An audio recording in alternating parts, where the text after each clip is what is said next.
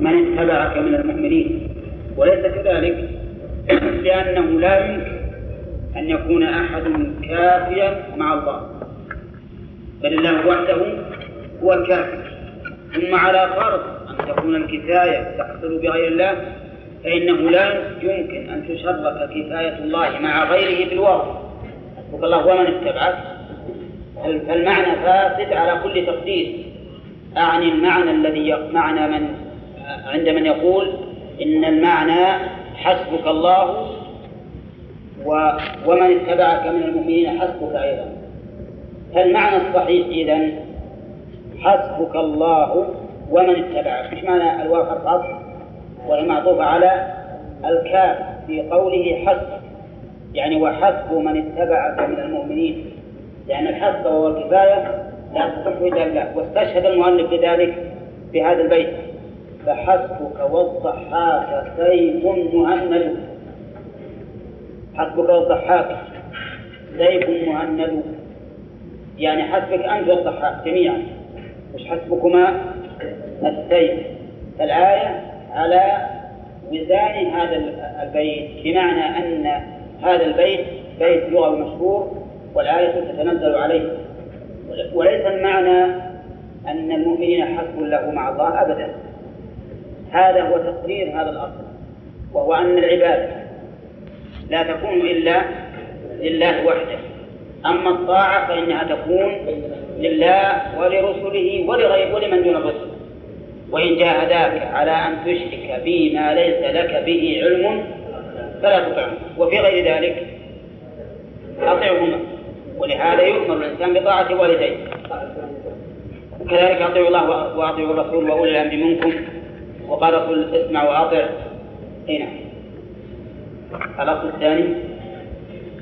الأصل الثاني حق الرسول صلى الله عليه وسلم فعلينا أن نؤمن به ونطيعه ونتبعه ونرضيه ونحبه ونسلم له نرضيه يعني نرضيه.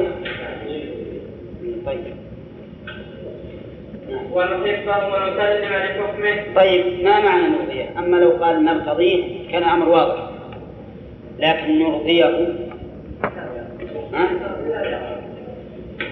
إذا قيل كيف ترضيه وهو ميت؟ نقول أفعل ما يرضى به أفعل ما يرضى به والله ورسوله أحق أن يرضوه أحق أن يرضوه إن كانوا مؤمنين.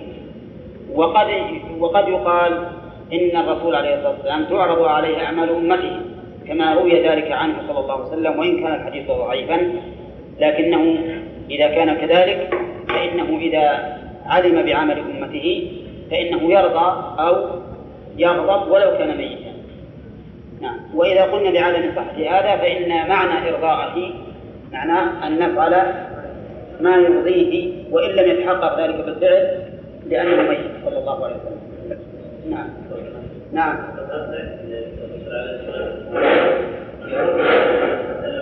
أي نعم. أي نعم. صحيح. انه يبلغ يبلغ السلام ويرد. نعم.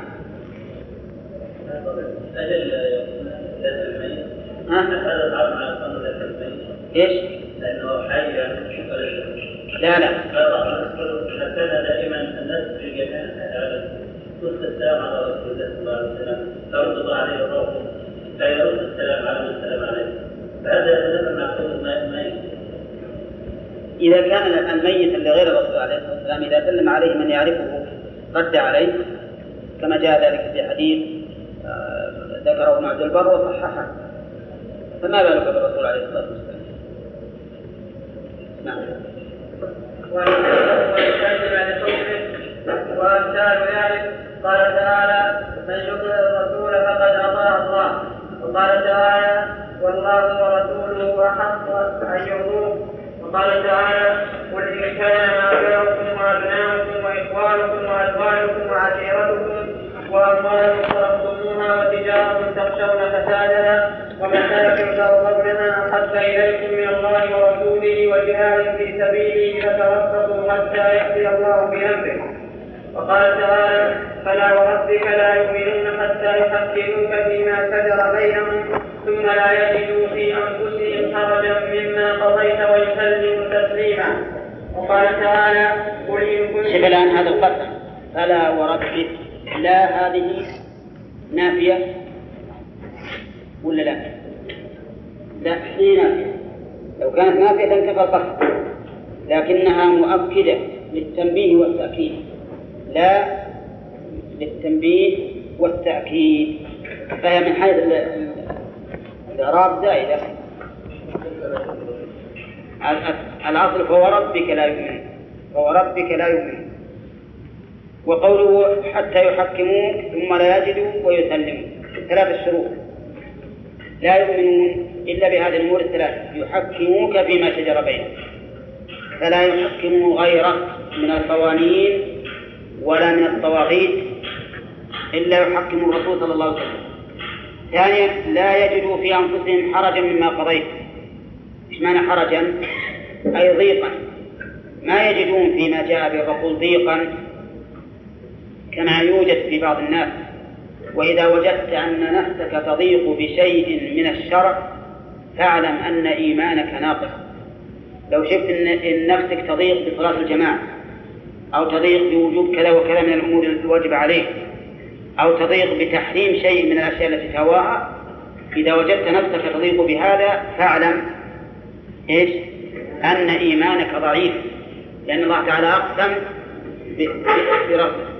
بربوبيته لرسوله ألا يؤمن. كذلك لا بد من أمر ثالث. يسلموا تسليما. تسليما شبه التأكيد بهذا المصدر. دليل على أنه لا بد من تسليم تام للغاية. من تسليم تام. ما فيه أي تردد وهذا التنفيذ. هذا التنفيذ. فهنا ذكر الوسيلة. والاطمئنان القلبي والتنفيذ الفعلي تنفيذ الفعل. فالوسيلة يحكموك. لأن هذه طريق الوصول إلى معرفة الشرع تحكيم الرسول عليه الصلاة والسلام. والاطمئنان القلبي بأي كلمة؟ لا يجد حرجا مما قضيت. يعني قلوبهم ما تضيق ويجد في ذلك ضيقا. والتنفيذ الفعلي يسلم تسليما.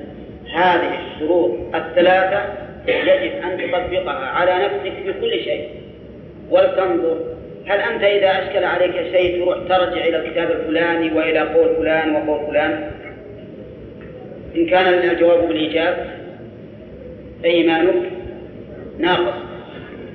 إذا كان الجواب بالنفي وأنك عندما تريد الحكم لا تروح إلا لكتاب السنة فإيمانك صحيح وسيلتك الآن صحيحة إلى معرفة الحق يبقى عندنا وصلت إلى الحكم وعرفت أن الحكم يحرم عليك كذا وكذا. نفذت هذا الحكم بسهولة أو قبلت هذا الحكم بقلبك بدون أن تجد فيه ضيقا. انشرح صدرك له فأنت مؤمن. ضاق صدرك به. نعم فأنت ناقص الإيمان. فأنت ناقص الإيمان. نأتي هذه المرتبة الثالثة إن شرح قلبك له ورضيت به واطمأننت لهذا الحكم لكن صار عندك تهاون في تنفيذه. فالإيمان ضعيف لا بد من أن تسلم تسليما. هذه يا جماعة الأوصاف التي ترد في القرآن وكذلك في السنة. ليس معناه أن نقرأها فقط لنعلم بها لكن نقرأها لأجل إيش؟ أن نطبقها على أنفسنا حتى يكون سيرنا ومنهاجنا على شريعة الله أما أن تقرأ ولا تعمل فأي فائدة؟ أي فائدة للإنسان؟ لا بد أن يقرأ ليعلم ثم يعمل نظر فعلم فعمل وإلا أصبح تلاوتنا لكتاب الله ولسنة رسوله صلى الله عليه وسلم أصبحت لا شيء بل أصبحت ضررا علينا. لأن من حمل شيئا فهو من كتاب الله وسنة رسوله فهو إما له وإما عليه. إيه نعم. قد يكون لكمالها أو لأصلها أيضا؟ حسب ما يكون بالعكس نعم. اكتسبتموها. ها؟ لماذا؟ تزود المراوح. حطهم على درجة واحدة؟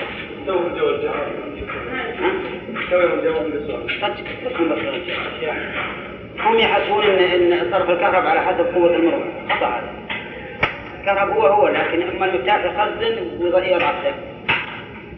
ولا هو نفس الشيء؟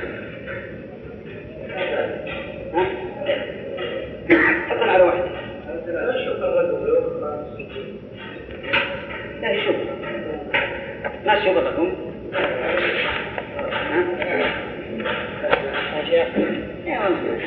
شوية. طيب يلا افتح نعم.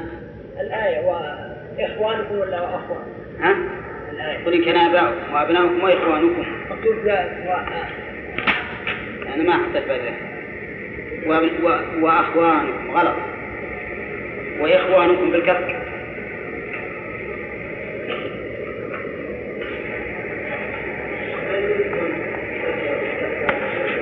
نعم نعم.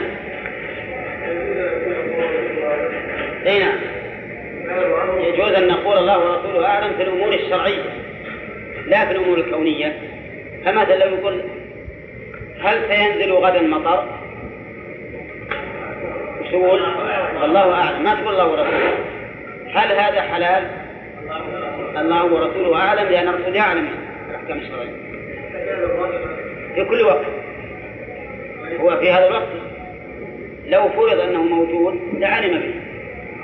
نعم. يعلم الحكم الشرعي لأن الحكم الشرعي ثابت من قبل أن يموت الرسول عليه الصلاة والسلام.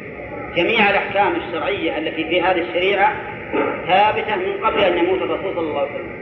يعني ما في حكم تجدد أبدا.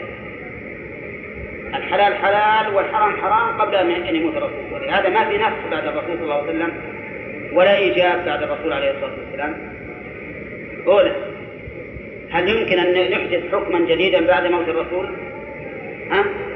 لا يمكن. إذا فالأحكام يعلمها هو. نعم و... طيب هل يحرم الزنا؟ وش تقول؟ هل الزنا حرام؟ ها؟ نعم لا الله ورسوله أعلم لأن الرسول يعلم إنه حرام لا فهمت ولا لا؟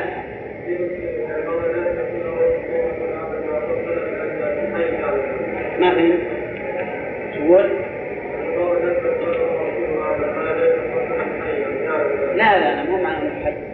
معناه أن الأحكام الشرعية ما تغيرت بعد موته وهو يعلمها عليه الصلاة والسلام ولهذا قلنا لك الأحكام القدرية نعم ما تقول الله ورسوله اعلم حتى حتى اللي وقع الآن مثلا هل صلح هل زادت المراوح؟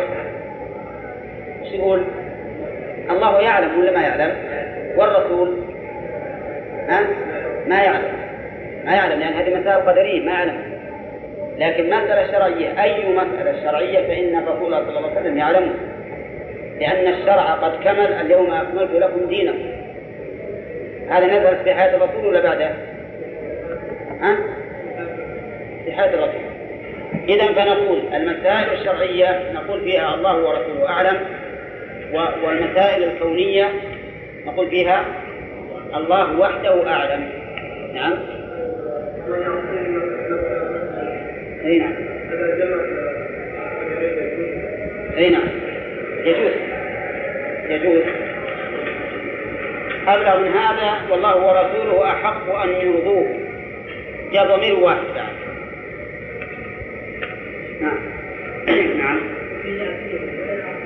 ها؟ نعم. نعم. من أي ناحية؟ ها؟ أقول من أي ناحية؟ ها؟ وين وش فيه؟ إيه وش فيه؟ ما وقت ما أعرف أنا في ها؟ ما أدري اللي أنا أعرف إنه إنه ما في شيء لكن يقال إن الرسول مر أو سمع خطيبا يقول من يطع الله ورسوله فقد رشد ومن يعصيهما فقد غوى فقال بئس خطيب القوم انت هذا هو الذي فيه المقال. نعم. وقال تعالى قل ان كنتم تحبون الله فاتبعوني يحببكم الله. هذه تسمى آية المحنة. آية المحنة قوم ادعوا أنهم يحبون الله. فجاءت هذه الآية امتحان. إن كنتم تحبون الله فاتبعوني يحببكم الله. فميزان محبة الله اتباع الرسول عليه الصلاة والسلام وبقدر اتباعك للرسول صلى الله عليه وسلم تكون محبتك لله تبارك وتعالى وتأمل قل إن كنتم تحبون الله فاتبعوني وش تتوقع الجواب؟ ها؟ لا ما ما تتوقع الجواب هذا تتوقع قل إن كنتم تحبون الله فاتبعوني تصدقوا بذلك. هذا اللي تتوقع. يعني تصدقوا وتكونوا محبين لله. لكن جاء الجواب فوق الشرط. يحببكم الله. قال أهل العلم ليس الشأن أن تحب الله ولكن الشأن أن يحبك الله. وهذه النتيجة والثمرة العظيمة أن يكون الله تبارك وتعالى محبا لك فتكون الجواب هنا أفاد فائدتين. انتبهوا يا جماعة. أفاد تصديقك في دعواك وزيادة على ذلك ثوابك عليه. وثوابك على ذلك ما هو؟ أن يحبك الله. اتباع الرسول صلى الله عليه وسلم. تصديق لدعواك محبة الله. نعم. وثواب لك بمحبة الله لك. نعم. وإذا ثبت هذا فمن المعلوم أنه يجب الإيمان بخلق الله وأمره بقضائه وشرعه. عندك وبقضاء وبقضائه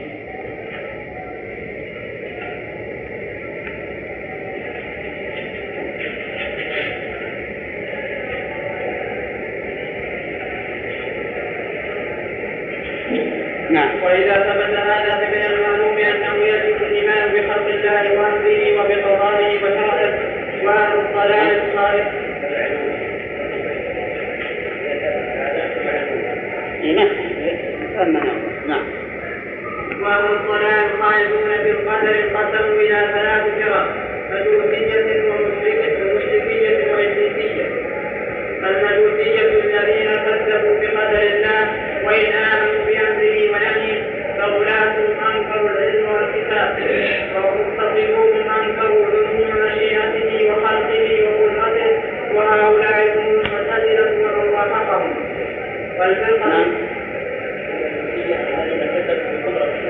بقدر الله.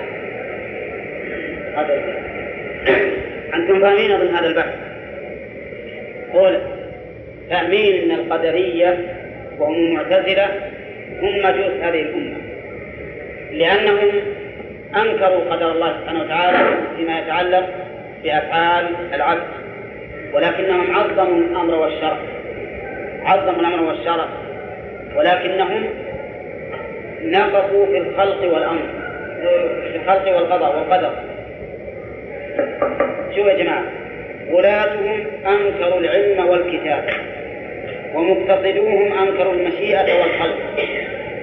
وقد مر علينا أن القضاء والقدر يتضمن أربع مراتب وهي الإيمان بالعلم ثم الكتابة ثم المشيئة ثم الخلق. وأنشدناكم في ذلك بيتا ما أدري على أذهانكم الآن ولا لا؟ أي.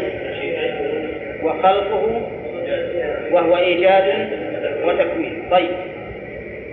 القدرية انقسموا إلى فريقين غلاتهم السابقون أنكروا العلم والكتاب. ومن باب أولى أنهم ينكرون المشيئة والخلق. يقول إن الله ما يعلم أفعال العباد إلا إذا وقع. ولا كتبها في اللوح المحفوظ. وإنما الأمر أنف أي مستأنف. ما يعلم الله عن شيء من أفعالنا أبدا. ولكن المقتصدين منهم الذين استقر رأي المعتزلة عليه هم الذين يقولون إن الله تعالى يعلم وكتب لكن لا يشاء ولا العبد مستقل بعمله لا لله فيه مشيئة ولا خلق. هذا لو نسميهم وش وصفه؟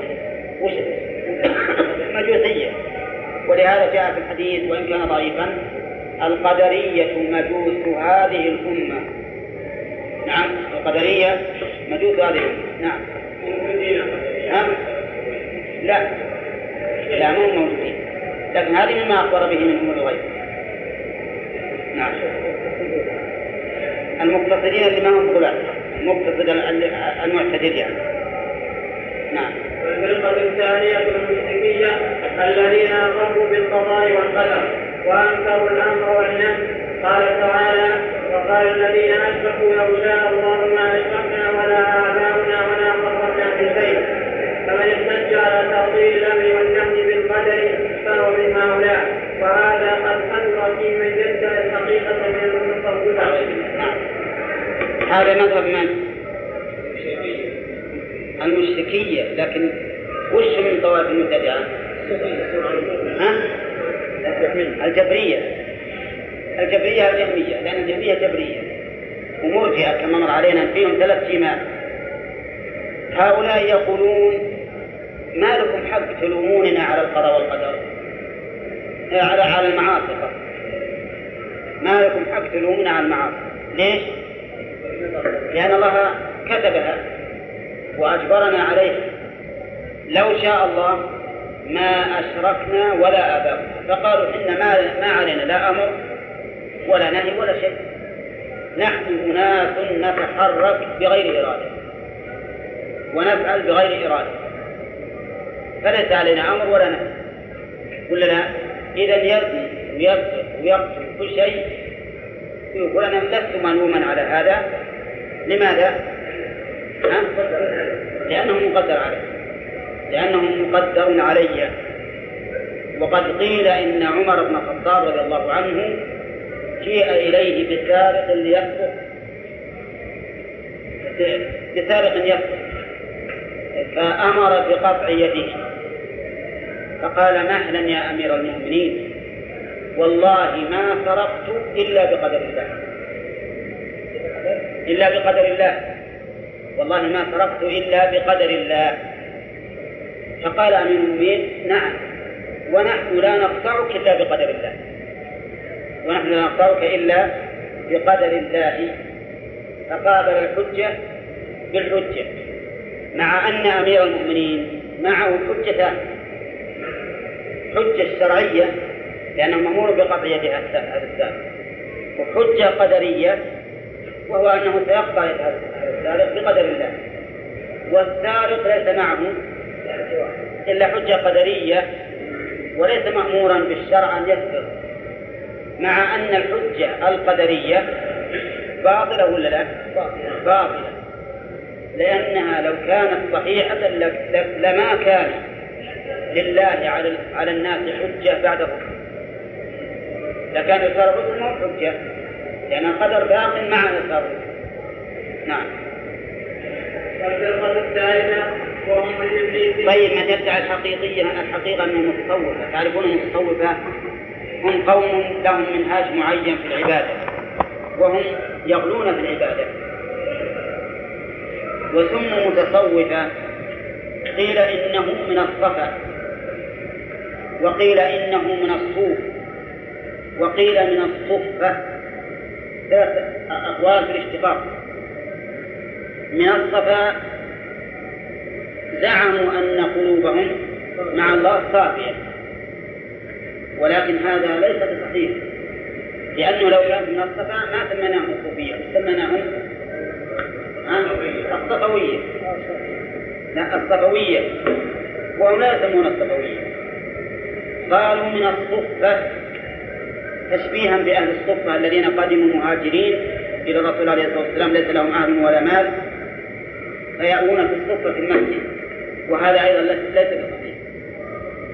السبب؟ ولا نسميهم الصفية. نعم نسبة الصفة. إذا ما بقى علينا؟ الصوف والصوفية. تماما. وسموا بذلك لأن شعارهم لبس الصوف تزهدا. يقول ما نلبس الكتان نلبس الصوف. لكن ليس الصوف الناعم اللي اللي يلبس الآن الغالي هذا. أنتم تعرفون العدول اللي تجعل بها العيش؟ البر. ها؟ خشنة ولا لا؟ خشنة جدا. هم يلبسون من هذه. صوف صوف ينسج باليد. حباله غليظة. ويلبسون ذلك. تزهدا يقول ما نلبس الكتان وذوات الخيوط الدقيقة. نلبس هذا الحرش لأننا لا نريد أن نتمتع بالدنيا. نعم. فلذلك يسمون صوفية. نعم. المجوسية اي نعم نعم.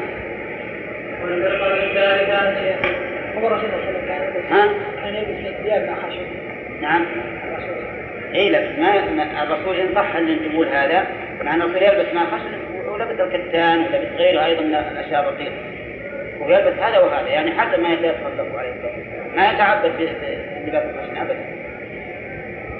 نعم. والفرقة الثالثة هم الجنسية الذين أخذوا بالأمرين لكن جعلوا هذا متناقضا من الرب. من الرب سبحانه وتعالى وطعنوا في حكمته وعدله كما يذكر يذكر ذلك عن إبليس المقدم كما نقله أهل المقالات ونقل عن أهل الكتاب. والمقصود أن هذا الإبليسية الآن يحتجون على الله تعالى بالشر. يقول كيف تامرنا وتنهانا وأنت اللي تجبرنا مثل ما قال إبليس لما قال اسجد لآدم قال أنا خير منه. كيف أن أسجد له وأنا خير منه. تحتج على على على شرع الله بقدر الله.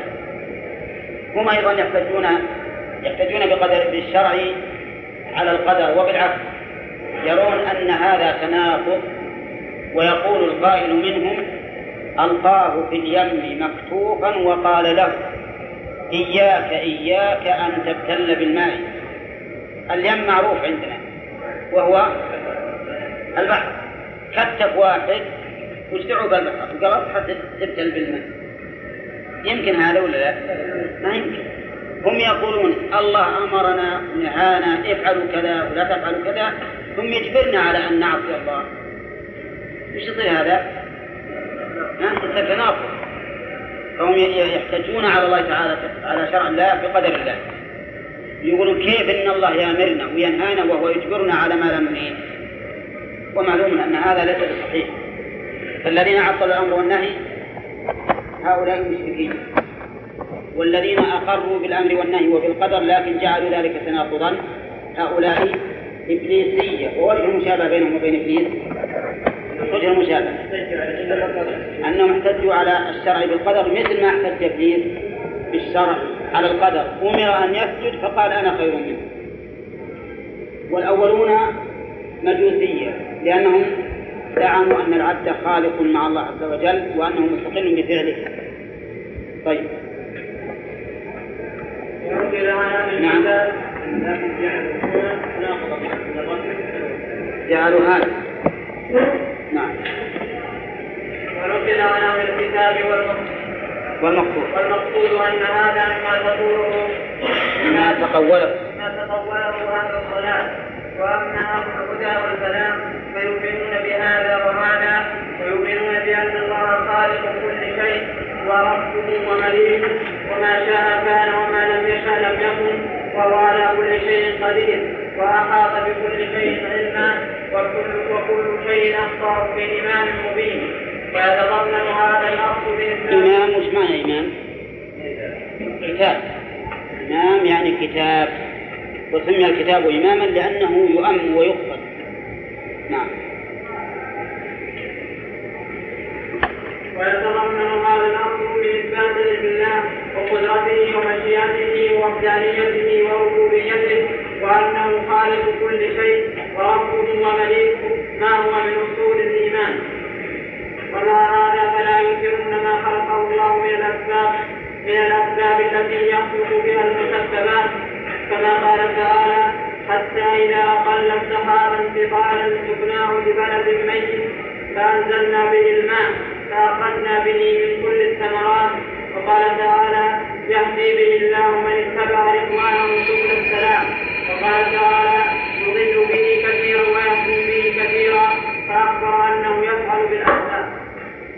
الآن شوف نحن نؤمن بالقدر ونؤمن أيضا بالأسباب. نؤمن بأن القدر له سبب. هذا السبب من الذي خلقه؟ الله. لكن الله سبحانه وتعالى حكيم. يجعل لكل شيء سببا شف حتى إذا أقل السحاب انتقالا سقناه لبلد ميت فأنزلنا به الماء فأخرجنا به. به أي بالماء. من كل الثمرات. الماء إذا سبب لإخراج الثمرات. يهدي به الله من اتبع رضوانه سبل السلام. يهدي به أي بالكتاب فهو سبب للهداية. يضل به كثيرا ويهدي به كثيرا فهو سبب للإضلال وللهداية. والله بسم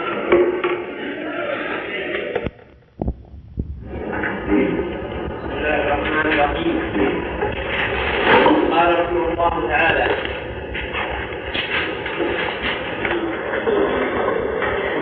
ويتضمن هذا الأصل من علم الله وقدرته ومشيئته وحدانيته وربوبيته بالجر. قال قال. ومن قال؟ بعد في جر.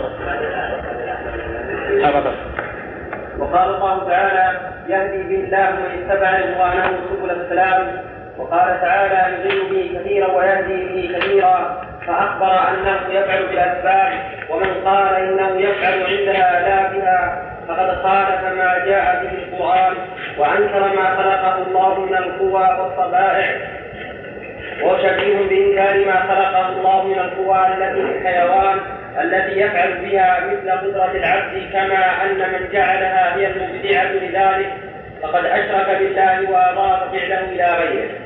وذلك الآن في هذه الأسطر الأربعة المؤلف أشار إلى ثلاثة آراء بدعية. أولا ما يقول إنه يفعل عند الأسباب لا بها. عندها لا بها. وهذا مذهب الأشاعرة الذين ينكرون تأثير الأسباب بالمسببات. ويقولون إنها إن المسببات تحصل عند السبب لا به. فمثلا إذا كسرت الزجاج وانكسرت لا يقولون إن الانكسار حصل بالكسر ولكن حصل عند الكسر. حصل عند الكسر لا به. عندما توقد النار وتفور الماء يقولون إن الماء لا يفور بالنار ولكنه يفور عند النار. يفور عندها لا بها عندما تغلق الفرجة. نعم. وتنغلق. يقولون إن هذا الانغلاق ما حصل بفعلك وإنما حصل ها عند فعلك لا به تصوروا الآن الموضوع ولا لا؟ تصوروا ذي ولا لا؟ ينكرون أن يكون للأسباب تأثير في مسبباتها ويقولون إن تأثير الأسباب ليس مباشرا للمسببات ولكنه يحصل عند الأسباب لا بالأسباب عندما يأكل الإنسان حتى يملأ بطنه ويشبع يقولون شبع بالطعام ولا عند الطعام؟ عند الطعام ما شبع بالطعام مع أن الإنسان لو لو يجد سنين عديدة والطعام أمامه وهو ما أكله يشبع ولا ما يشبع؟ فليس عنده بل هو شبع به عندما يكوي الإنسان شيئا من جسمه فيحترق يقول احترق بالنار ولا عند النار؟ عند النار لا به ليش يا جماعة؟ قالوا لأننا لو قلنا إن الأسباب مؤثرة بنفسها شابهنا. شابهنا القدرية. اللي يقولون إن ثم خالقا غير الله؟ وفي الحقيقة أنهم كما قال الشيخ أنكروا ما خلقه أولا خالفوا ما جاء به القرآن. فإن الله أثبت أن للأشياء أسبابا. وخالفوا أيضا أنكروا ما خلقه الله من القوى من القوى والطبائع. صح ولا لا؟ النار عندما تحتمي الحديد بالنار. هل هي احتمت بالنار ولا عند النار؟ ها؟ بالنار عندهم عند النار مع إنك لو تحط حديد عند النار ساعتين ما ما ما, ما. لكن حطها وسط النار تنقلب إلى حمراء فالماء واضح ان إن خطأ هذا انكروا ما أودع الله تعالى من القوى والطبائع في هذه الأشياء يقول شبيه بإنكار ما خلقه الله من القوى التي في الحيوان التي يفعل الحيوان بها وهذا مذهب من؟ لا. مذهب الأشاعرة اللي يقولون إن لا شيء إن الأسباب ما تؤثر. تحصل عندها لا بها لكن الأخير وهو شبيه بإنكار ما خلقه الله من القوى التي في الحيوان التي يفعل الحيوان بها مثل قدرة العبد. مذهب من؟ لا. مذهب الجبرية الجبرية ينكرون أن يكون للعبد قدرة على على عمل يقولون العبد يفعل ها؟ بدون اختيار وبدون قدرة وأنه مسلوب القدرة عن فعله. فهؤلاء أشبه الجبرية من هذه الناحية. طيب كما أن من جعلها هي المبدعة لذلك من جعلها أي القوى التي في الحيوان يعمل يفعل بها الحيوان هي المبدعة لذلك فقد أشرك بالله. هذا مذهب من؟ القدرية. مذهب القدرية. فعندنا الآن أشار المؤلف إلى ثلاثة مذاهب. مذهب الأشاعرة ومذهب الجبرية ومذهب القدرية. بقي مذهب أهل السنة والجماعة. مذهب أهل السنة والجماعة خلاف هذه المذاهب. وش يقولون؟ يقولون إن الأسباب مؤثرة في مسبباتها مباشرة. لكن من الذي جعل الأسباب مؤثرة؟ الله سبحانه وتعالى. ولهذا ألقي إبراهيم في النار وهي تتأجج. تحرق ما حولها فضلا عن من فيها وصارت بردا وسلام عليه. فعلم الآن أن خالق هذه الأسباب التي أودع فيها القوة الفاعلة من هو؟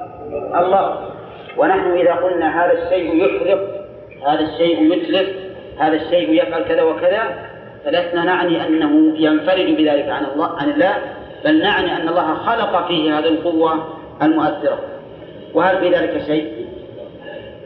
شو يا جماعة؟ في شيء فيه إشراك بالله فيه تشريك مع الله لا ما دمنا نؤمن بأن هذا الطبيعة الفاعلة إنما خلقها الله عز وجل. فهذا مثل السنة والجماعة. يؤمنون بأن الأسباب مؤثرة في مسبباتها وأن المسببات تحصل بالأسباب لا عند الأسباب. طيب هذه واحد مذهب الأشاعرة وش يقولون؟ يقولون الأسباب لا تؤثر. وإنما يحصل الشيء عندها لا بها عندها لا بها عندما يصلي الواحد شوف عندما يصلي صلاته هل حصلت بقدرته ولكن عند قدرته عند قدرته. مع أن الله يقول فاتقوا الله ما استطعتم ويقول إذا أمرتكم بأمر فأتوا منه ما استطعتم ويقول صل قائما فإن لم تستطع فقاعدا إذا القيام بالصلاة والركوع والسجود حصل بالقدرة. طيب آه في المذهب الثاني الثالث مذهب الجبرية الذين ينكرون أن يكون للعبد قدرة يفعل بها. ويقولون الإنسان يفعل أفعاله بلا قدرة وبغير اختيار. وأنه يجبر عليه. والثالث من يقولون إن الرابع من يقولون إن العبد قدرة مؤثرة بنفسها. وليس لله تعالى فيها أي شيء. وهذا مذهب من؟ القدرية. وهو إشراك مع الله سبحانه وتعالى. نعم. إيه؟ الأول لكن ما أشر إلى المؤلف لأنه مفهوم من كونه يذكر على الشرير للرد تفهم معروف لأن المؤلف ومع هذا فلا ينكرون ما خلق الله من الأسباب. ذكر المؤلف ذاك ومن قال هذا ضد مذهب أهل السنة والجماعة ما موجودة عندكم ذي؟ أمس درسناه ومع هذا فلا ينكرون ما خلقه من الأسباب التي يخلق بها المسببات. هذا هو مذهب أهل السنة والجماعة نعم. وذلك أنه ما من سبب من الأسباب إلا وهو مفتقر إلى سبب آخر في حصول مسببه. مسببه. في حصول مسببه ولا بد من عدم مانع يمنع الصلاة إذا لم يدفعه الله عنه. ها؟ ولا بد من مانع. يمنع؟ يمنع؟ لا بد من عدم مانع يمنع. من عدم مانع.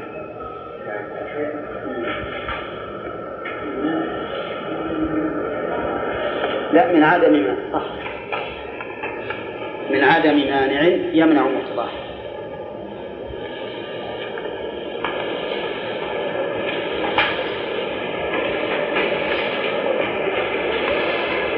نعم. ولا بد من عدم مانع يمنع مقتضاه إذا لم يدفعه الله عنه. فليس بالوجود شيء واحد يفعل شيئا إذا شاء إلا الله وحده. قال تعالى ومن كل شيء خلقنا زوجين لعلكم تذكرون. أي فتعلمون أن خالق الأزواج واحد. ولهذا قال من كل شيء خلقنا زوجين. زوجين يحصل بهما هذا الشيء. نعم. يقولون ما من شيء إلا مركب. ما من شيء من الموجودات إلا وهو مركب. نعم. ولو لم يكن إلا سبب بعد ومسبب لكان هذا زوجة ليعلم من كل شيء خلقنا زوجين ليعلم أن الخالق واحد ولا اثنين؟ واحد. هنا ولهذا من قال إن الله لا يصدر عنه إلا واحد لأن الواحد لا يصدر عنه إلا واحد. كان جاهلا.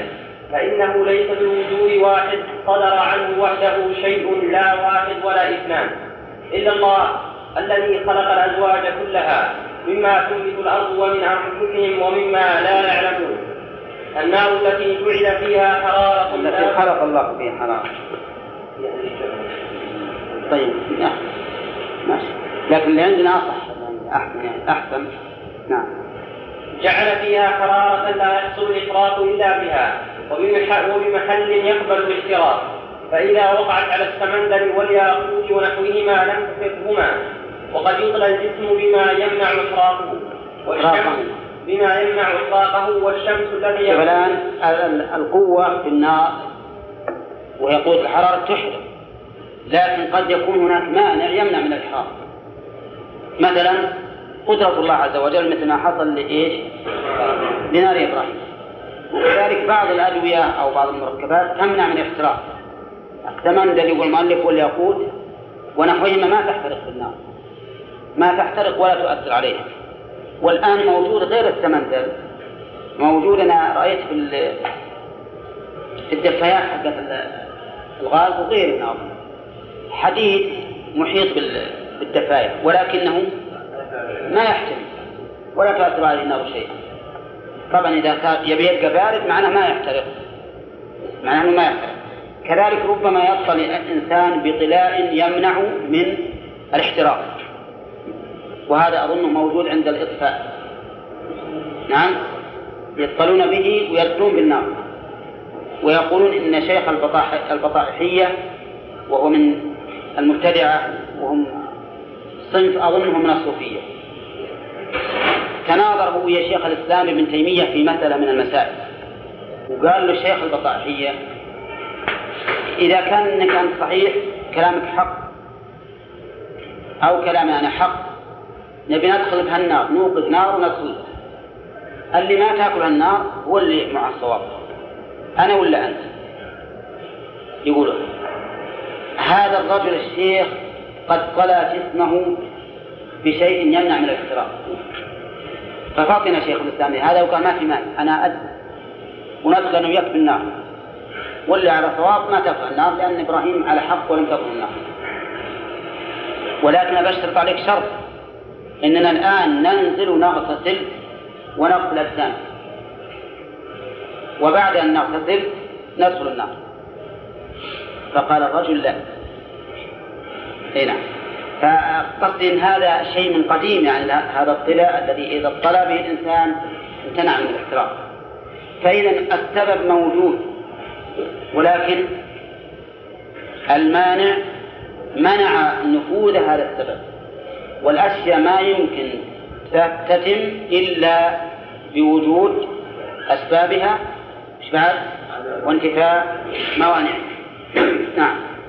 والشمس التي يكون من الشعاع لا بد من جسم يقبل انعكاس الشعاع عليه فإذا حصل حاجز من سحاب أو سقف لم يحصل الشعاع تحته. وقد بسط هذا في غير هذا الموضع. وهذا صحيح. الآن الشمس الجو هذا مظلم ولا ولا نور؟ لا الجو مظلم. الجو مظلم. ما يمكن يتبين نور الشمس إلا إذا قابلها جسم ينعكس عليه الضوء. وإلا فالجو هذا مظلم. الجو هذا نفسه مظلم ولهذا إذا صار ما في شف عندما يكون هناك غبار في الجو يكون غبارا تجده أبيض. منين هذا النور الأبيض؟ من الشمس. من الشمس لأنها انعكست على ذرات الغبار فبان فبان ضياؤها لكن عندما تكون السماء السماء صافية وش تجد؟ تجد زرقة مظلمة. ولا يمكن تنعكس إلا إذا قابلت جسما يمنع إذا قابلت الجسم إذا كان هذا الجسم كثيفا حتى ما يروح من وراءه. الضوء لا يروح من ورائه. نعم؟ بخلاف ما إذا كان خفيفا فإنه تمضي من وراءه فالحاصل من كل شيء لابد من وجود إيش؟ أسبابه وانتفاء موانعه. نعم. والمقصود هنا الزرقاء هذه يعني لون السماء أو انعكاس الضوء. لا ما في انعكاس هذا. معناه معناه إن السماء صافية. ظلمه لكن هذا الذي نرى هذا الذي نرى ظاهر القرآن انه السماء. افلم ننظروا إلى السماء؟ فلولا أنه يمكن رؤيته ما ما تحدى ما تحداهم الله به. وبعض المتأخرين الآن اللي يدعون العلم يقول لا السماء نفسها الاجرام ما نشوف. لأنها بعيدة. لكن هذا الذي نحن هذا نشوفه فضاء هذا الفضاء اللي نشوفه والله أعلم. نعم. والمقصود هنا أنه لا بد من الإيمان بالقدر. فإن الإيمان بالقدر من تمام التوحيد. كما قال ابن عباس ونظام التوحيد. فمن وحد الله وآمن بالقدر تم توحيده. ومن وحد الله وكذب بالقدر نقص توحيده. ولا بد من الايمان لا نقص. نقص لأن المقابل تم. تم توحيده ويكون هذا نقص.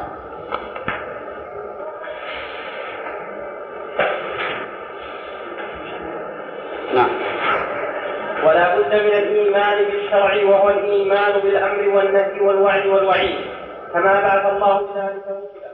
وأنزل كتبه والإنسان مضطر إلى شرع في حياته الدنيا.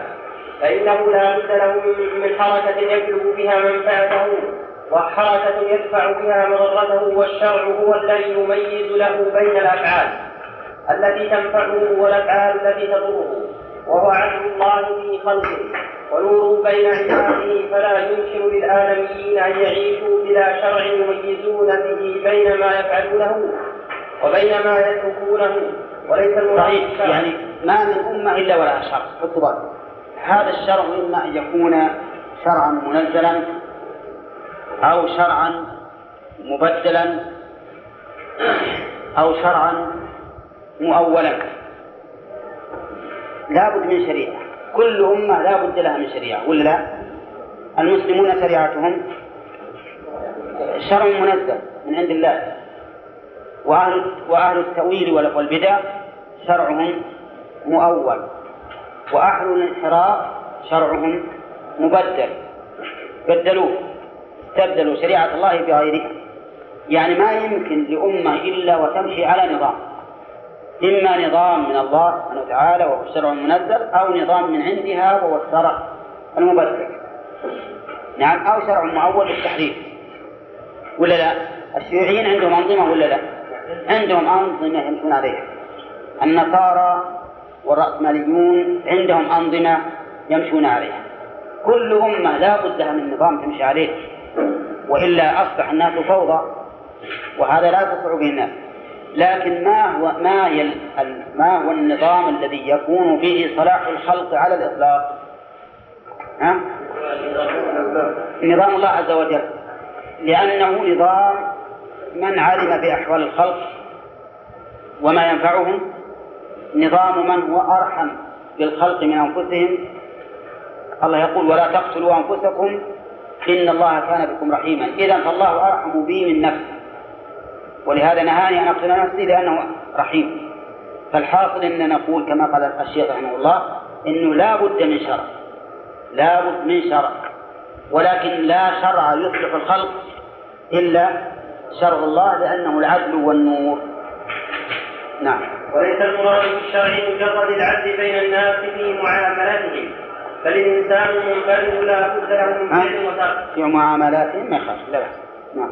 فإن الإنسان همام حارث كما قال النبي صلى الله عليه وسلم أصدق الأسماء حارث همام وهو معنى قولهم متحرك بالإرادة فإن كان له إرادة فهو متحرك بها. ولا بد أن يعرف ما يريده هل هو نافع له أو ضار وهل يصلحه أو يفسده. وهذا هل هل يصلحه؟ اللام ما بان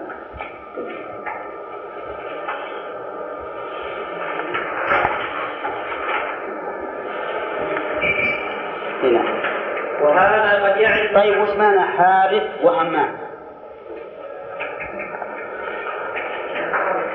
حارث يعني فاعل. حركة يتحرك ويفعل. همام من الهمة وهي الإرادة. من الهمة وهي الإرادة. كل إنسان عنده إرادة وعنده حركة. لكن هل هذه الإرادة والحركة تنفعه أو لا تنفعه؟ من أين يعرف أن تنفعه أو لا تنفعه؟ من الشرع. نعم. وهذا قد يعرف بعض الناس بفطرتهم كما يعرفون انتفاعهم بالأكل والشرب وكما يعرفون ما يعرفون من العلوم الضرورية بفطرتهم. وبعضهم يعرف بعضهم يعرفه وبعضهم. وبعضهم يعرفه بالاستدلال الذي يهتدون إليه بعقولهم. وبعضه لا يعرفونه إلا بتعريف الرسل وبيانهم وه- وهدايتهم لهم. وفي هذا المقام عندنا بعض خاطر وهذا قد يعرف بعض الناس بفطرتهم كذا وهذا قد يعرف بعض الناس بفطرتهم كما يعرفون انتفاعهم بالأكل والشرب وكما يعرفون ما ما يعرفون من العلوم الضرورية بفطرتهم وبعضهم أو بعضه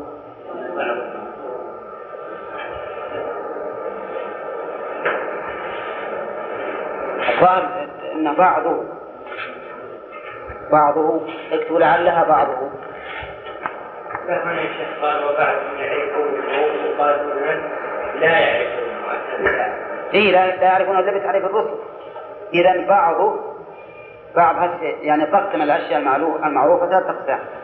معروفة بالفطر بالفطرة ومعروفة بالاستدلال بالعقل ومعروفة بالوحي من طريق الرسل. ولا لا؟ ما يكون ما تقول لا.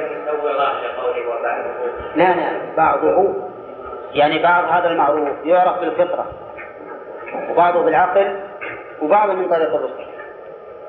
وهذا صحيح المعلومات الآن اللي تعلمها إما بالفطرة مثل تعرف أنك إذا أكلت شبعت. وإما بالعقل والاستنتاج. مثل أن تعرف أن المؤثر أن الأثر لا بد له من من مؤثر. وبعضه تعرفه عن طريق الرسل. عن طريق الرسل وهو الوحي الذي جاء به الرسل. فأنتم اكتبوا لعله لعله وبعضه يعرفونه. نعم. وبعضهم يعرفون وأنتم عندكم بعضهم يعرفون لا الصواب عندنا إحنا لكن وبعضه يعرفونهم يعرفونه. وبعضه يعرفونه. أنت عندك وبعضهم يعرفونهم؟ لا وبعضهم يعرفون وبعضهم يعرفه نعم. لا لا ما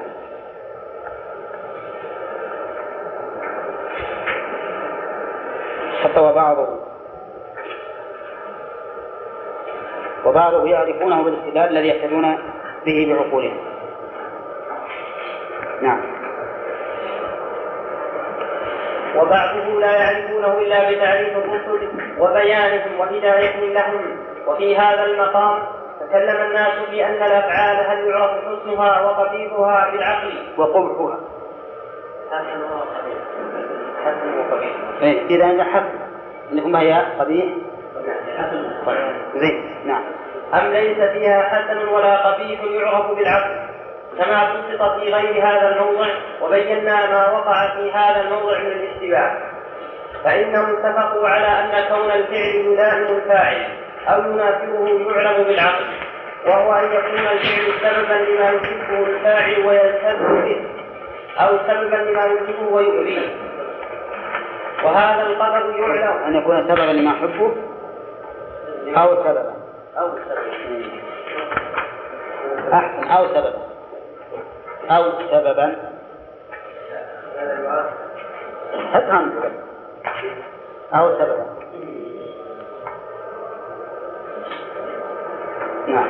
وهذا القدر يعلم بالعقل تارة وبالشرع أخرى وبهما جميعا لكن معرفة ذلك على وجه التفصيل ومعرفة ذي الغاية التي تكون ومعرفة الغاية. ومعرفة الغاية التي تكون عاقبة الأفعال من السعادة والشقاوة في الدار الآخرة. لا تعرف إلا بالشرع. كما أخبرت به الرسل من تفاصيل اليوم الآخر وأمرت به أنتم فاهمين هذه المسألة؟ لا لا. مسألة الحسن والقبح هل يعلم حسن الشيء وقبحه بالشرع؟ أو يعلم حسنه وقبحه بالعقل؟ ها؟ لا الحقيقة لا الصواب أن بعضه يعرف بالعقل وبعضه بالشرع وبعضه بهما جميعا. بمعنى أن بعض الأشياء نعرف أنه حسن أو قبيح وإن لم يرد به الشرع. وليس معناها أننا إذا حسنا شيئا أو قبحناه أن الشرع ما يحسنه ولا يقبحه. وبعضه لا نعرف أنه حسن أو قبيح إلا بطريق الشرع. وبعضه نعلم أنه حسن وقبيح بالعقل والشرع أيضا ورد به ورد به. ففي أشياء مثلا من. من الأمور ما نعرف نحن عنها جيدا الحكمة في التشريع إذا قبحها إن كانت منهيا عنها أو حسنها إن كانت واجبة هذا معلوم بالشرع. كما لو قيل مثلا لماذا لا تصح الصلاة في أعطان الإبل مثلا؟ لماذا لا تصح الصلاة في أعطان الإبل؟ عند الذين يقولون إن العلة التعبدية يعلم قبح الصلاة في أعطان الإبل بالشرع لا بالعقل. بالشرع لا بالعقل. عندما نقول لماذا يجب الوضوء من لحم الإبل؟ الذين يقولون إن الوضوء من لحم الإبل تعبدي ما نعرف علته يعلم حسنه من بالشرع لا بالعقل. يعلم حسنه بالشرع لا بالعقل. مثلا الاعتداء على الناس والأذية للناس. معلوم معلوم حسنه بالعقل وبالشرع. حسنه ولا قبحه؟ قبحه. معلوم قبحه بالعقل وبالشرع. الاعتداء على الناس. يعلم يعلم أنه قبيح بالعقل وبالشرع بالشرع لأنه نهى عنه وبالعقل لأن كل إنسان يعرف أن العدوان على الغير أمر مكروه عند الناس ومفروض عندهم فهو قبيح. ولا لا؟ يوجد أشياء العقل يهتدي إلى حسنها وقبحها وإن لم يرد بها الشرع حتى لو فرض أن الشرع سكت عنها فإن الإنسان يعلم قبحها أو حسنها بعقله. نعم؟ مثل ما يتعارفه الناس في عاداتهم من الأمور التي ما جرى بها الشرع لكن الناس يرون أنها قبيحة أو يرون أنها حسنة. فهذا الذي ذكره المؤلف رحمه الله هو الصواب أن نقول الأشياء الحسنة والقبيحة منها ما يعلم قبحه بالشرع أو حسنه ومنها ما يعلم بالشرع والعقل ومنها ما يعلم بالعقل وحده.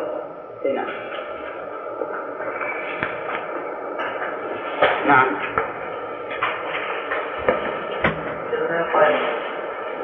يعني يقال بالشرع والعقل وبالشرع هو بالعقل أيضا لأن إن أشياء مثل ما نص عليه الشرع لكن عقلنا يهدينا إلى أن هذا أمر قبيح. أمر قبيح مثل ما قلت لك في, في أمور العادات التي ما ورد الشرع بها وإن كان عمومات الشرع تشهد له. عمومات الشرع تشهد ما نصت عليه بعينه حتى لا يمكن النزاع فيه. لأن ما كان يدخل في العمومات قد ينازع فيه وما لا يدخل وأما ما نص عليه فلا يكون منازع نعم. ها؟ لا. إذا كان ما هو ما عينه الشرع فلا يدخل الشرع لأن داخل في العمومات قد ينازع فيه من ينازع يقول هذا ما يدخل في العموم مثلا. نعم. وأمرت به من تفاصيل الشرائع. لا يعلمه الناس بعقولهم كما أن ما أخبرت به الرسل من تفاصيلها. ولهذا يقول المؤلف هذا القدر يعلم بالعقل تارة وبالشرع أخرى وبهما جميعا. نعم. دخل الدخان في العقل والشرع اي هذا يعلم بالعقل والشرع لأن الشرع نهى عن كل ما فيه مضرة والعقل يقبح كل ما فيه مضرة. نعم. كما أنها ما أخبرت من تفاصيل أسماء الله وصفاته لكن طيب إذا استحسن العقل شيئا قبحه الشرع. كما لو استحسن حلق اللحية لأن في ناس يستحسنون حلق اللحية أو استحسن تسويد شعرها إذا أبيض. وقد أخي صرت أبقى شاب. أحسن من صرت أبقى شايب. نعم ربما يستحسن. نقول هذا العقل ليس بعقل وعقل منحرف في الواقع. لأن تحسين العقل أن ينزل كل إنسان في منزلته. الشايب يجب يكون شايب والشاب يجب يكون شاب أما نكذب على أنفسنا ونخدع أنفسنا ونقول احلق لحيك ليك توك أمرض ما بعد ما بعد وصلت إلى 30 سنة هذا ما يصلح. هذه مخادعة في الحقيقة. والخداع العقل يقبحه ولا يحسنه؟ يقبحه. هنا وإن كانوا قد يعلمون بعقولهم دون ذلك. وهذا التفصيل الذي يحصل هو الإيمان وجاء به الكتاب هو ما عليه قوله تعالى وكذلك أوحينا إليك روحا من أمرنا. ما كنت تدري ما الكتاب ولا الإيمان ولكن جعلناه نورا نهدي به من نشاء من عبادنا. وقوله تعالى قل إن ضللت فإنما أضل على نفسي ولئن وإن اهتديت فبما يوحي إلي ربي إنه سميع قريب. وقوله تعالى قل إنما أنذركم بالوحي. ولكن طيب هنا إن ضللت فإنما أضل. هل هذه مسألة فرضية ولا واقعية؟ يمكن وقوعها. ها؟ فرضية. هذا من باب التنزل مع الخطر إن ضللت فإنما أضل على نفسي مثل قول المؤمن من آل فرعون إن يكن كاذبا فعليه كذب وإن يكن صادقا يصيبكم بعض الذي يعرف. وهذا المؤمن وش يعتقد؟ أنه صادق لكن قاله على سبيل التنزل مع الخصم آه الله خير أما يشركون كيف هذا؟ آه الله خير ولا ما يشركون؟ هل هذا هل هل بينهما مفاضلة؟ ها؟ ما معلوم إن الله خير لكن لماذا قيل ذلك؟ سبيل التنازل مع الخصم وإنا أو إياكم لعلى هدى أو في ضلال مبين. حنا ولا أنت؟ والجواب؟ ها؟ نحن على الهدى لكن هذا من باب التنزل مع الخصم والإنصاف معه. والإنصاف. يعني يقول وإنا أو إياكم إنا المسلمون أو إياكم لعلى هدى أو في ضلال صحيح هذا. حنا ولا أنت؟ لكن من المعلوم أن المسلمين على هدى وأن الكفار على ضلال مبين. على أي شيء أي؟ من قوله وكذلك على على أساس إن إن إن الشرع إن العقل ما يستقل بالتحسين والتقبيح. على أساس أنه ما يستقل بالتقبيح والتحسين وأنه لا بد من الشرع. نعم. ولكن طائفة توهمت أن للحسن والقبح معنى غير هذا. وأنه يعلم للعقل وقاتلته طائفة أخرى ظنت أن ما جاء به الشرع من الحسن والقبح يخرج عن هذا. فكلا الطائفتين اللتين أثبتتا الحسن والقبح العقليين أو الشرعيين وأخرجتاه عن هذا القسم غلطت ثم إن كلتا الطائفتين لما كانت تنكر أن يوصف الله بالمحبة والرضا والسخط والفرح ونحو ذلك مما جاءت به النصوص الإلهية. ودلت عليه الشواهد العقلية تنازعوا بعد اتفاقهم على أن الله لا يفعل ما هو منه قبيح هل ذلك ممتنع لذاته؟ وأنه لا يتصور قدرته وأنه لا يتصور قدرته على ما هو قبيح وأنه سبحانه منزه عن ذلك. لا يفعله لمجرد القبح العقلي الذي أثبتوه. على قولين. والقولان الظاهر وأنه لا يتوقف على ما هو قبيح أو أنه سبحانه منزه عن ذلك لا يفعله لمجرد القبح العقلي الذي أثبتوه لأن يقول تنازعوا بعد اتفاقهم على أن الله لا يفعل ما هو قبيح. هل ذلك ممتنع لذاته؟ وأنه لا يتصور قدرته على ما هو قبيح؟ نعم. أو أنه سبحانه منزه عن ذلك وإن كان يقدر. حطوا أن يصير قولين يعني لو ما جاءت آل أو صار قولا واحدا. أو أنه سبحانه منزه عن ذلك. نضرب مثلا نضرب لكم مثالا في الظلم مثلا. الظلم قبيح ولا لا؟ شرعا وعقلا. هل هو ممتنع على الله بذاته؟ بمعنى إنه ما يتصور أن يقدر على الظلم أو أن الله منزه عن الظلم مع قدرته عليه. نعم منزه عن الظلم مع قدرته عليه. وهذا في الحقيقة هو وجه هذا هو وجه وجه المدح والكمال. إنه يكون قادر لكنه منزه عنه لأننا لو قلنا إنه مستحيل الظلم وأن كل قبيح فهو مستحيل على الله. لذاته هل يمدح على هذا ولا لا؟ ها؟ اللي ما يقدر على أنه يفلح ونقول السرقة مستحيلة عليه. لذاته لأنه ما له يدين ولا رجلين. نعم. واسمه ما ينهج بالحيل علشان يقصد باسمه. ها؟ هل يمدح على ترك السرقة؟ ما يمدح على ترك السرقة. لأنه عاجز. لكن رجل نشيط وقوي وسبوق يأخذ الشيء ويسرقه ويفر ما حد يلحق. ولكنه يترك السرقة. يمدح ولا ما يمدح؟ إي نعم. إذا فهم يقولون هل هذا القبيح الذي يرون أنه قبيح هل هو ممتنع على الله لذاته بمعنى أن الله لا يقدر عليه أو أنه أو أن الله منزه عنه وإن كان قادرا عليه؟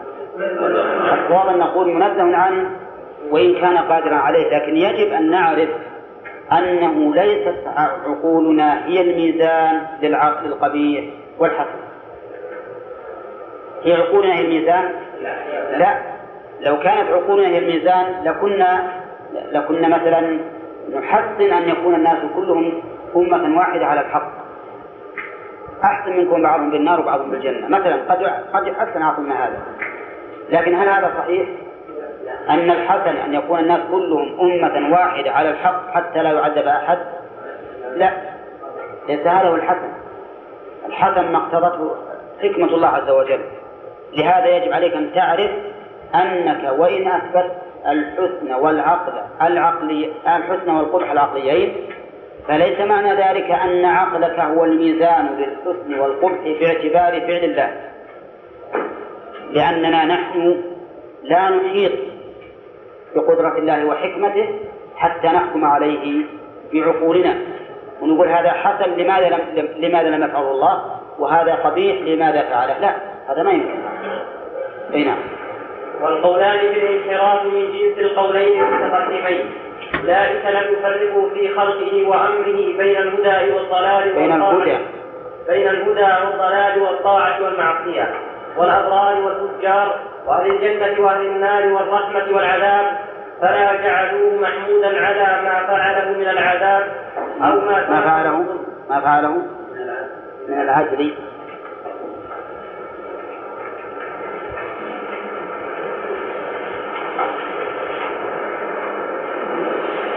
ولا ما فعله من الإحسان والنعمة وما تركه من التعذيب والنعمة والآخرون نزهوه بناء على القبح العقلي الذي أثبتوه ولا حقيقة له وسووه بخلقه فيما يحسن فيما يحسن ويقصد فيما يحسن ويقبح وشبهوه بعبادته فيما يأمر به وينهى عنه. بعباده. بعباده فيما يأمر به وينهى عنه. قصده في القولان في المحراب من جنس القولين المتقدمين يعني في القضاء والقدر اللي هو قول الجبرية قول القدرية فالجبرية عظموا الأمر والنهي ولكنهم عطلوا القضاء والقدر. والقدرية على العكس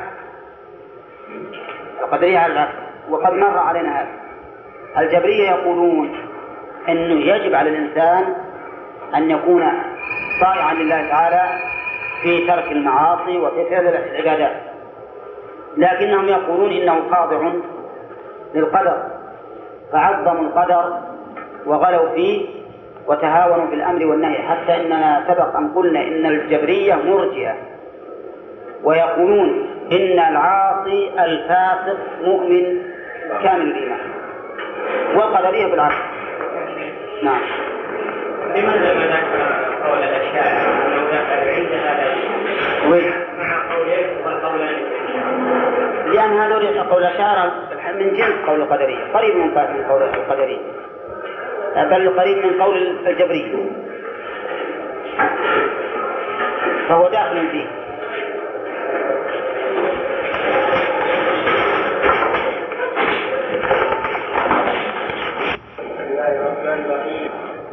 والآخرون. لا لا قرأنا. واللي بعده. والآخرون. الذهاب بعد أربعة أسطر الله الرحمن الرحيم قال رحمه الله تعالى وهؤلاء مع انهم مخالفون بالضروره لكتاب الله ودينه ودينه وشرعه فهم مخالفون أيضا بضروره الحس والذوق وضرورة العقل والقياس لا لا لا. قبل. والآخرون نزهوه والآخرون نزهوه بناء على الحكم العقلي الذي أثبتوه ولا حقيقة له وسووه بخلقه فيما يحسن ويكبر وشبهوه بعباده فيما يأمر به وينهى عنه.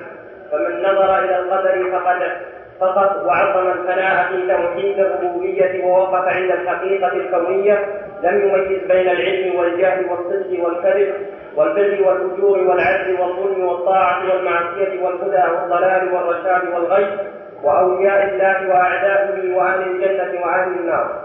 وهؤلاء مع أنهم مخالفون بالضرورة لكتاب الله. واضح الذين ينظرون إلى الحقيقة الكونية فقط ما يميزون لأنهم يقولون الكل من إرادة الله. ونحن نثنى في توحيد الله تعالى توحيد الربوبية.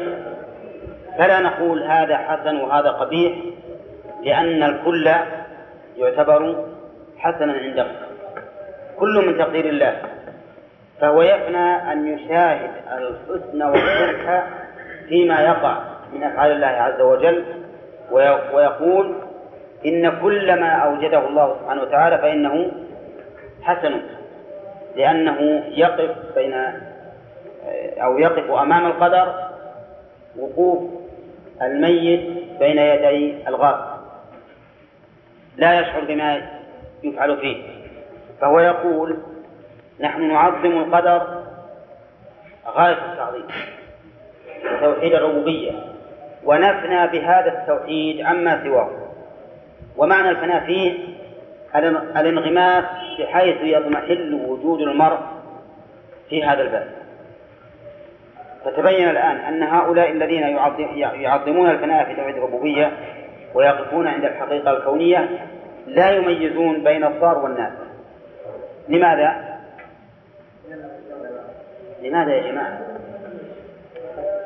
لأن الكل بتقدير الله فهم يقولون كل ما قدر الله فلا فرق فيه يجب أن نستسلم للربوبية استسلاما كاملا أعمى فلا نفرق بين بين الضار والنافع ولا بين الحسن والقبيح ولا بين الظلم والعدل لأن الكل من فعل الله فهم يفنون في هذا التوحيد عن كل ما يقع من جانب الربوبية. والإنسان الذي لا يحس بجانب الشيء طبعا لا يفرق بين أجزائه النافعة والضارة والملائمة وغير الملائمة. هذا وجه كلام المؤلف.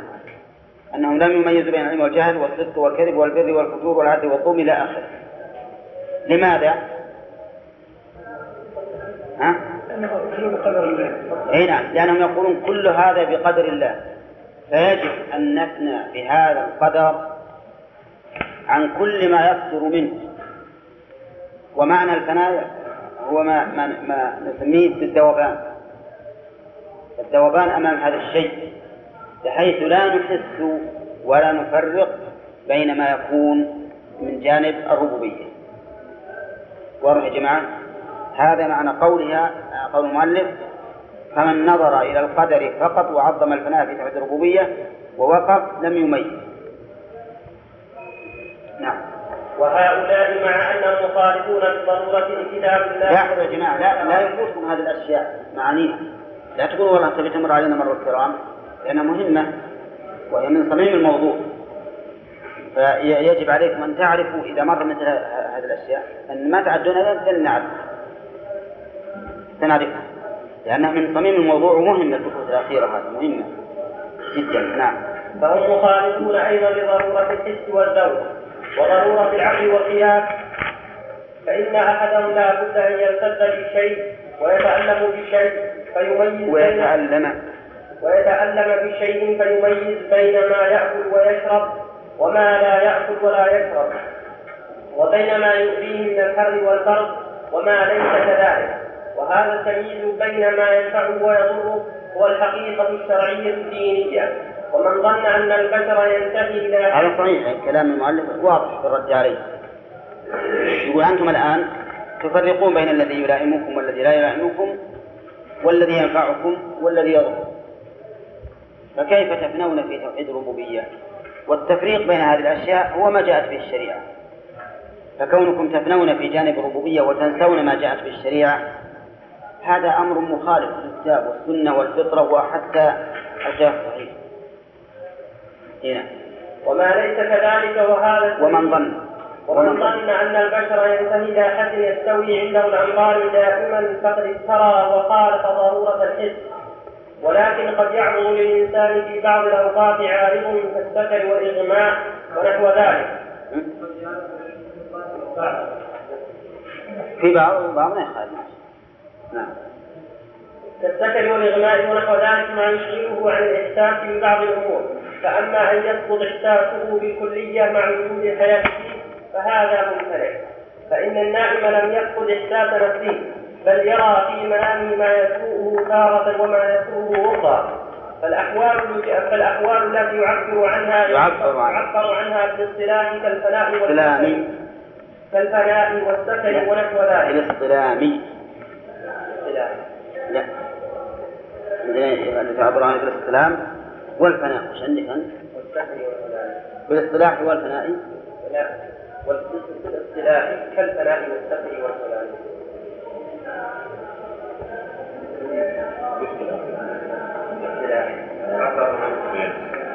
اكتبها نسخة لا بأس لأن اللي عندك مستقيم بعد. كلها مستقيمات في الحقيقة الاستلام إن, إن الشيء الإنسان يصطلم شيء بشيء فيفنى به ويذوب فيه هذا معنى. نعم. إنما تنشأ من عدم الإحساس ببعض الأشياء دون بعض فهي مع نفس صاحبها بضعف بضعف تمييزه لا تنتهي إلى حد يسقط فيه التمييز مطلقا. ومن نفى التمييز في هذا المقام مطلقا وعظم هذا المقام فقد غلط في الحقيقة الكونية والدينية قدرا وشرعا. وغلط في وغلط في خلق الله وفي أمره حيث ظن وجود هذا ولا وجود له. وحيث ظن. حيث ظن. إيه صحيح. ذلك أصح حيث ظن وجود هذا ولا وجود له عندنا حيث ظن أن وجود هذا لا وجود له. اشتب عنا حط واو بعد قوله ولو حيث ظن وجود هذا ولا وجود له. نعم. وحيث ظن أنه ممدوح ولا مدح به عدم التمييز. وفقدان العقل والمعرفة. في عدم التمييز وفقدان. العقل والمعرفة. حطوا يا جماعة وفقدان.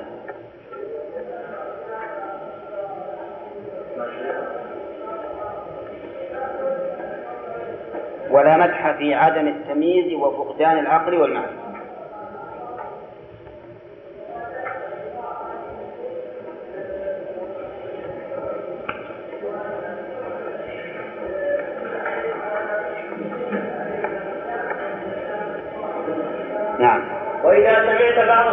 يقول أريد ألا أريد. طيب بعض الشيوخ إيه معنى بعض الصوفية؟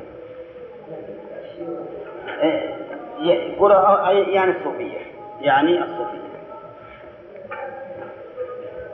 يقول أريد ألا أريد أو أن العارف لا حظ له وأنه وأنه يصير كالميت بين يدي الغاسل ونحو ذلك. فهذا إنما يمسح منه شروط إرادته التي يؤمر بها وعدم حظه الذي لم يؤمر بطلبه وأنه كالميت في طلب ما لم يؤمر بطلبه وترك دفع ما لم يؤمر بدفعه. ومن أراد بذلك أنه تبطل إرادته بالكلية وأنه لا يحس باللذات والألم. والنافع والضار فهذا مشابه مخالف لضرورة الحس والعقل. مكابر مكابر مخالف لضرورة.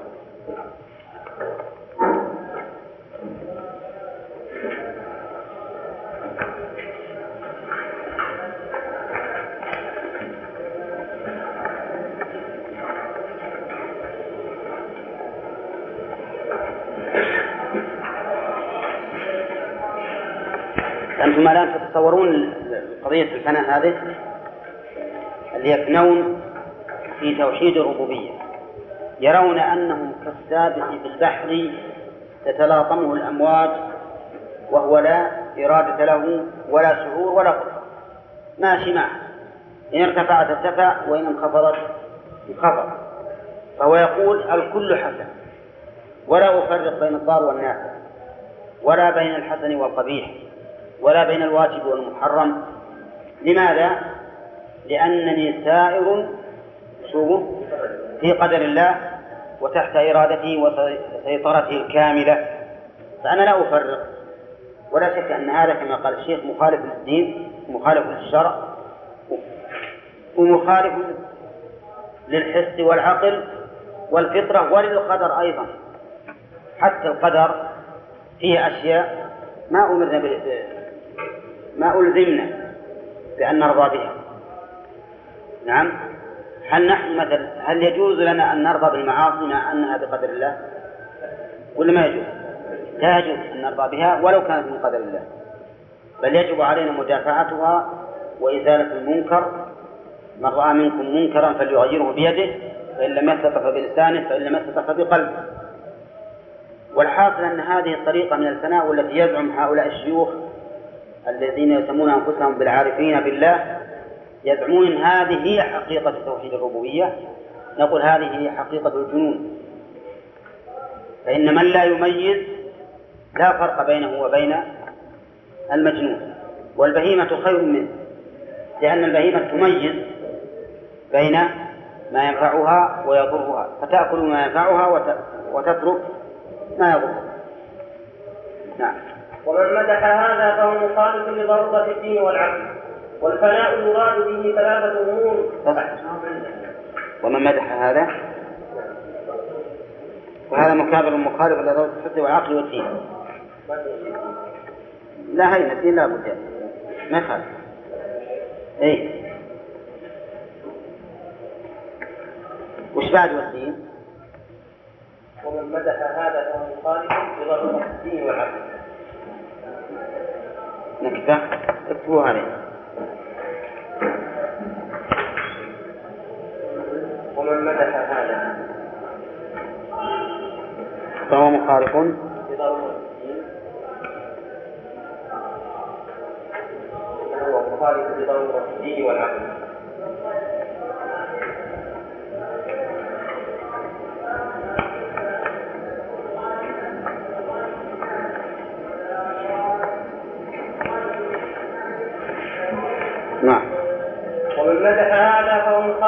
في الدين والعقل والفناء يراد به ثلاثة أمور. أحدها اكتبها هو حاطة عنوان.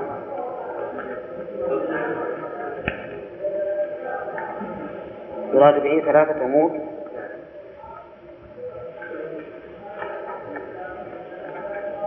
حطوا بعد الفصل. بين السطرين والفناء يراد به ثلاثة أمور. والفناء يراد به ثلاثة أمور.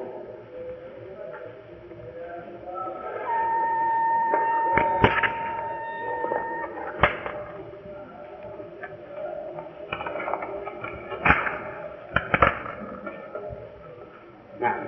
أحدها الفناء الديني الشرعي. الذي يحل ما الذي جاءت به الرسل ونزلت به أحدها؟ الفناء الديني الشرعي. عندنا هو الفناء ولكن ما فيها أحدها الفناء الديني الشرعي الذي جاءت به الرسل ونزلت به الكتب. ما يخال ما يخال هذا معي نسخة معي نسخة مثل نسخة وهو أن يفنى عما لم يأمره الله به بفعل ما أمر الله به. فيفنى عن عبادة غير الله بعبادته وعن طاعة غير الله بطاعته وطاعة الله ورسوله. وعن بطاعته وعن طاعة غير الله بطاعته وطاعة الله لا ورسوله. إيش تبارك الله؟ لأن بطاعتنا هي بطاعة الله ورسوله. ها؟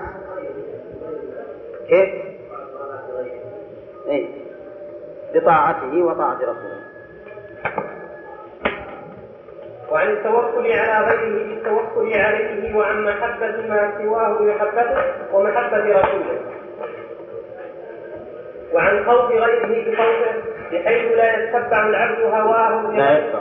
لا يتبع العبد هواه بغير هدى من الله. بحيث يكون الله ورسوله وبحيث. وبحيث يكون الله ورسوله أحب إليه ما سواهما. أحب منصوبة على خبر كان. يكون. أحب إليه مما سواهما. كما قال تعالى قل إن كان آباؤكم وأبناؤكم وإخوانكم وأزواجكم وعشيرتكم وأموال اقترفتموها وتجارة تخشون كسادها ومساكن ترضونها أحب إليكم من الله ورسوله. ومساكن ترضون ومساكن ترضونها أحب إليكم من الله ورسوله وجهاد في سبيله فتربصوا حتى يأتي الله بأمره. يأتي. حتى يأتي الله بأمره. فهذا كله مما أمر الله به ورسوله. الآن في الكلية هو وتغلط القرآن. يعني لو لو ما شك كذا أنا حتى تنصب طيب الآن فهمنا هذا الفناء الديني الشرعي وهو الفناء بالطاعة عن المعصية وبعبارة أعم في كل ما أمر الله به عما نهى الله عنه ومعنى الفناء كما قلت لكم بالأول هو الانشغال والذوبان. وكلمة الفناء الديني في- فيما أعتقد أن الشيخ رحمه الله قالها من باب تتميم الأقسام. وإلا فلا يصح أن نقول إن هذا فناء. نقول اشتغال لا بأس. اشتغل بطاعة الله عن معصيته اشتغل بالتوكل على الله عن التوكل على غيره. اشتغل بخوف الله عن خوف غيره. أما كلمة فناء فإنها كلمة محدثة بلا شك. ولهذا ما نجد في القرآن ولا في السنة أن الله تعالى سمى أو رسوله سمى الاشتغال بالعبادة سماه ها؟ فناء. لكن المؤلف جاء به من باب تتميم الأقسام فقط. وإلا ففي الحقيقة أن أن الاشتغال بالدين تسميته فناء أمر محدث. لا وجود له. لا في الكتاب ولا في السنة. ما عمرنا سمعنا أن الإنسان يقول يفني يفنى بالصلاة عن ترك الصلاة ولا يفنى بالصيام عن الإفطار. ما سمعنا هذا؟ لكن من باب التتميم الأقسام علشان تنضبط المسألة. أتى به المؤلف. نعم. وأما الفناء الثاني وهو الذي يذكره بعض الصوفية فهو أن يفنى عن شهود ما سوى الله تعالى. ما فيفنى سوى الله ما سوى الله تعالى فيفنى بمعبوده عن عبادته وبمذكوره عن ذكره وبمعروفه عن معرفته بحيث يغيب عن شهود نفسه بما سوى الله تعالى فهذا حال عند بحيث قد يغيب. قد ما له بحيث يغيب. لا تفسير نعم. فهذا حال ناقص قد يعرض لبعض السالكين حال ناقص. فهذا حال ناقص قد يعرض لبعض السالكين وليس هو من لوازم طريق الله. ولهذا لم يعرف هذا عن النبي صلى الله عليه وسلم ولا للسابقين الأولين. ومن جعل هذا لهذه السالكين نعم. فهو ضال ضلالا مبينا. وكذلك ومن جعل هذا؟ رفعت ما يخالف ما يخالف. فاهم يصلح ولا للسابقين أو وللسابقين. وكذلك من جعله من لوازم طريق, طريق الله فهو مبدئ خطأ فاحشا بل هو من عوارض طريق الله. فهو مخطئ خطأ فاحشا. إيه؟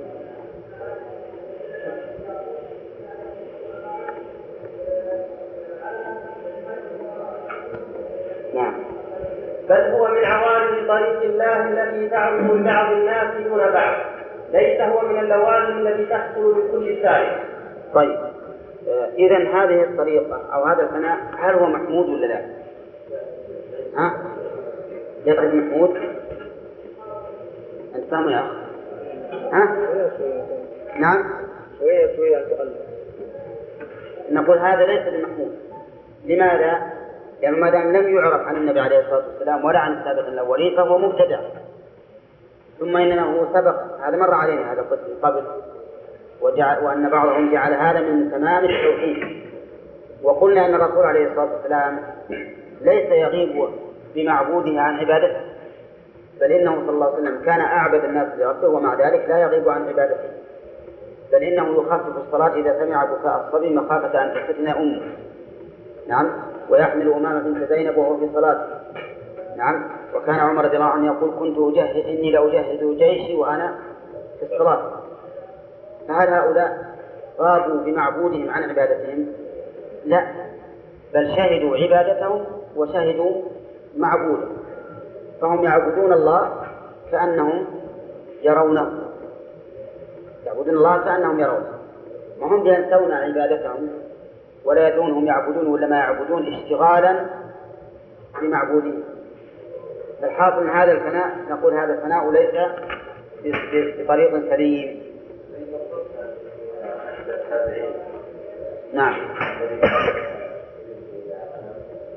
يخالف هذا هذه عروة بن الزبير رحمه الله من كبار من كبار الفقهاء. ولكنه ما غاب بعبادته عن معبود. غاب بعبادته عن عما يفعل به. فرق بين هذا وهذا. يعني هو قال تقطعونها إذا دخلت في صلاتي ففعل. لكنه ليس معناه أنه غاب بعبادته عن معبود بمعبوده عن عبادته. بل هو غاب بعبادته عن ما سوى العبادة. هذا ليس كما قال هؤلاء. نعم. وأما الثالث نعم. ها؟ كيف؟ الفرق بينك وبين القسم الأول معنى الفناء. وقلت ما التعبير بالفناء هذا مبتدأ. لكن معنى أن الإنسان يشتغل بالطاعة عن المعصية. هذا معنى. يعني بدل ما يروح يعصي الله يقعد يعبد الله. أما هذا فإنه يغيب ويذهب عن العبادة بالمعبود يعني إذا قام يصلي ما يشعر أنه كأنه في صلاة. لا يشعر بأن الله أمامه مثلا وينسى كل شيء. كأنه لا يصلي ولا يدري ركع ولا ما ركع ولا سجد ولا ما سجد. غايب ذاهب بما شاء. مثل ما لو أن أحدا منا شاهد أمرا مفزعا له. مو بينسى عما سواه. تجد الإنسان إذا فزع من شيء وهرب كسر رجلها الحصى وتضربها الشوك وكل شيء. وهو ما يشعر